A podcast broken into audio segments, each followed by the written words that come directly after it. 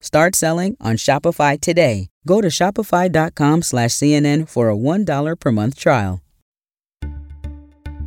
Hey everyone, I'm David Chalian, the CNN political director. This is the CNN Political Briefing. Here's what you need to know in politics for Wednesday, November 9th. The midterm election results have been full of twists and turns thus far. We're going to break down the key results, what we know now, what we don't know now, and what it all means going forward.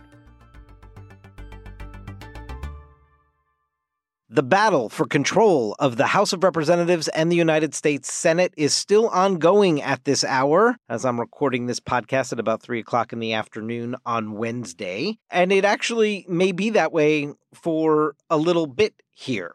What is clear is that some red tsunami did not occur in this midterm election. There were many Republicans who believed that may be the outcome in advance of the election, and many Democrats who feared it. That did not come to pass. So, where are we right now? Well, right now, Republicans are on target to take over control of the House of Representatives. In other words, they are winning the number of competitive House seats that would, if they keep this pace, deliver them the majority. But it will be a very narrow majority that the Republicans would have in the House. CNN is nowhere near able to project House control at this hour. So we are in the phase of just looking House race by House race and counting up to see which party, more likely the Republican Party on the facts we have now, gets to 218. As for the United States Senate, there are three outstanding Senate races at this moment two out west, Nevada and Arizona, and one on the East Coast, Georgia, which CNN has projected will advance to a runoff election, meaning neither Raphael Warnock, the Democratic incumbent senator, nor Herschel Walker, his Republican challenger, will hit that 50% plus one threshold. As I'm recording this, Warnock is in the lead in the vote count over Walker. But again, this is headed to a runoff. Here is Georgia Secretary of State's office COO Gabe Sterling on CNN earlier today. By our internal estimates, we have less than 10,000 votes to go into the election night reporting for the final count. So there's just not enough numbers out there still to change the outcome of this race.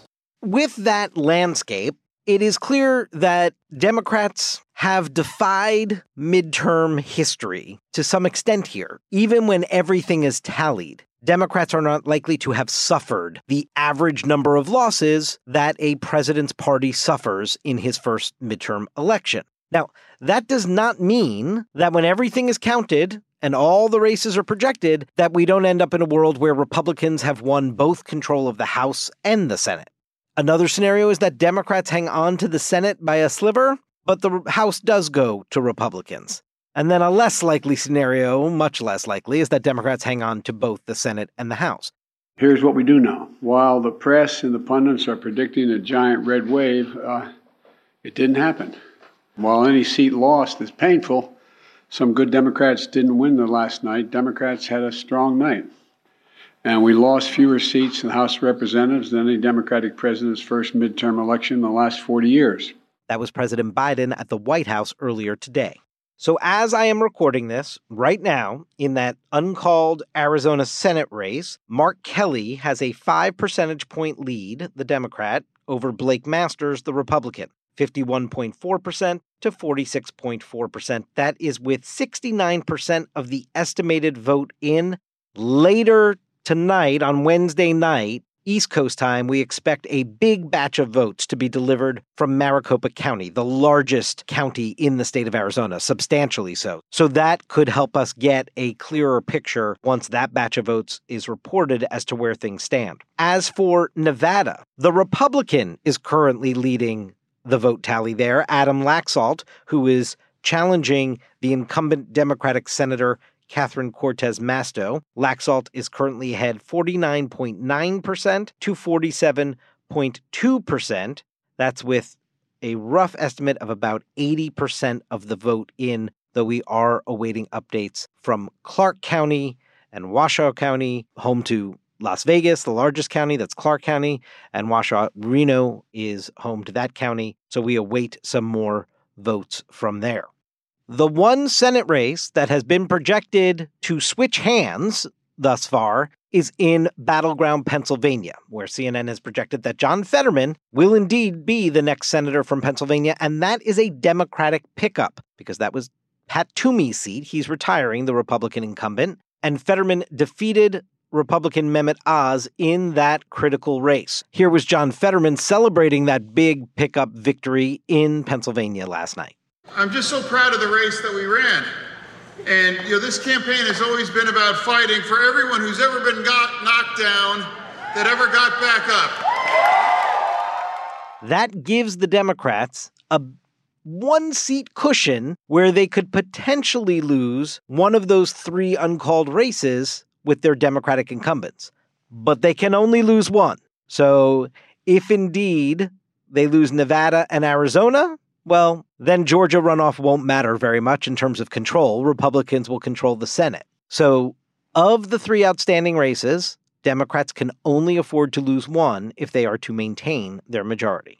One thing that was particularly interesting in the exit polls in Pennsylvania is that the issue of abortion actually was the number one issue. We saw that happen in Pennsylvania and Michigan. In the other states and nationally, inflation was rated higher as the most important issue, or more voters said inflation was their most important issue. That certainly may have helped Fetterman here since he overwhelmingly won those voters who said abortion was issue number one. He won them 78% to 21%.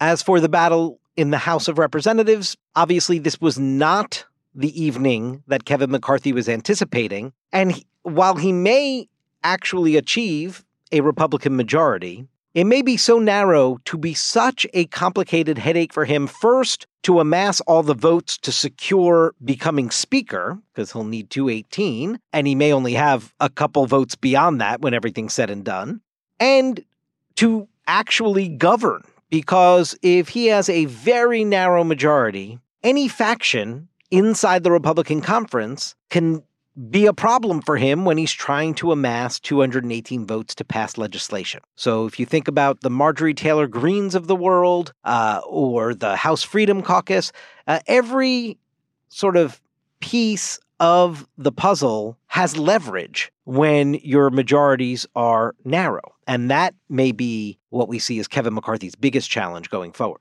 But that is not what Kevin McCarthy wanted to discuss when he very, very late went into a ballroom. It was the wee hours of this morning to mark what he expects to be his victory. Thank you to everyone who voted Republican for the very first time. Tonight, we built upon those gains two years ago, and it is clear that we are going to take the House back. As I said at the top, it could be a few more days before we have a definitive picture of control of the House of Representatives and perhaps even control of the United States Senate, though we will get more information from both Nevada and Arizona today. We just don't know if it'll be enough information to make projections in those races. So stay tuned to CNN for all the latest vote counts. That's it for today's political briefing. Thanks so much for listening. And please take a moment and be sure to follow us wherever you get your podcasts. We'll talk to you tomorrow.